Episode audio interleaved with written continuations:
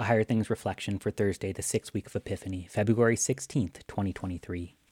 So neither he who plants nor he who waters is anything, but only God who gives the growth. 1 Corinthians 3 7. In the name of Jesus, Amen. You might really like your pastor. You might think your pastor is out to lunch. Maybe your church has more than one pastor, but there is one you'd rather go to. What Paul is warning us here is behaving only in a human way when it comes to our pastors. The church at Corinth was having a big problem with this. Earlier in chapter 1 was it was reported that people drew lines between following Paul, Apollos, Cephas, or Peter, or Christ.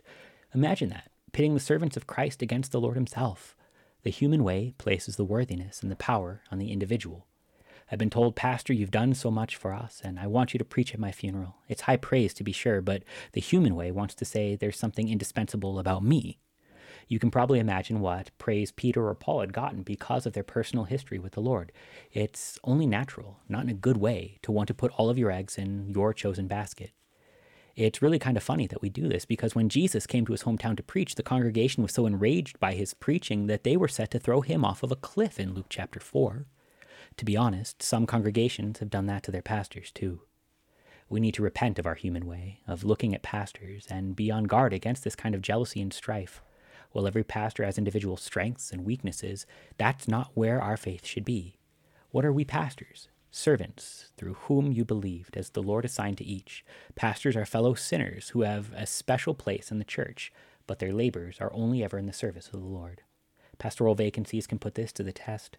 Although it hurts to lose a beloved pastor, it also chastises us for how we make too much of a man. In the vacancy, the congregation asks, What are we looking for in a pastor? Blind to who that man might be. That's because for a servant of Christ, the essential thing will be the same no matter who it is. He will be the man through whom the Good Shepherd ministers to his flock. In the name of Jesus. Amen. O gracious Father, you led your holy apostles to ordain ministers for the proclamation of your word and faithful administration of the sacraments of Christ. Grant to each congregation the guidance of the Holy Spirit to choose a suitable pastor according to your will for the blessing of your church in every place. Through Jesus Christ our Lord. Amen. I thank thee, my heavenly Father, through Jesus Christ, thy dear Son, that thou hast kept me this night from all harm and danger.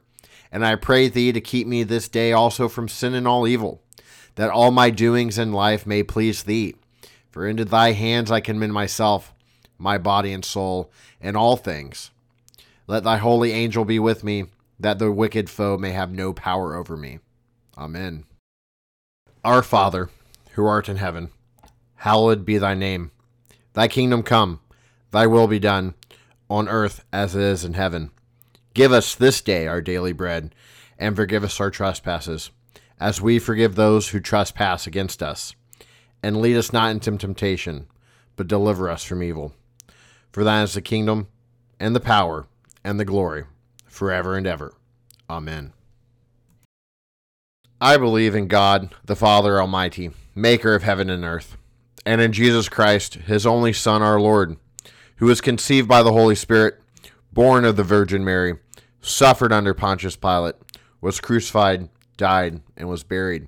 He descended into hell. And the third day he rose again from the dead.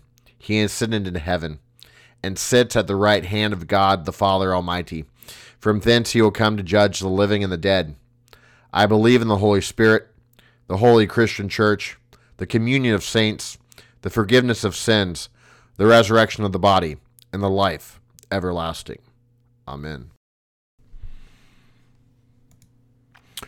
Responding to who am I is a central part of being God's creation. How can you ground yourself in something unchanging when everything in the world fluctuates? Embrace your Lutheran identity by holding firm to God's unwavering word.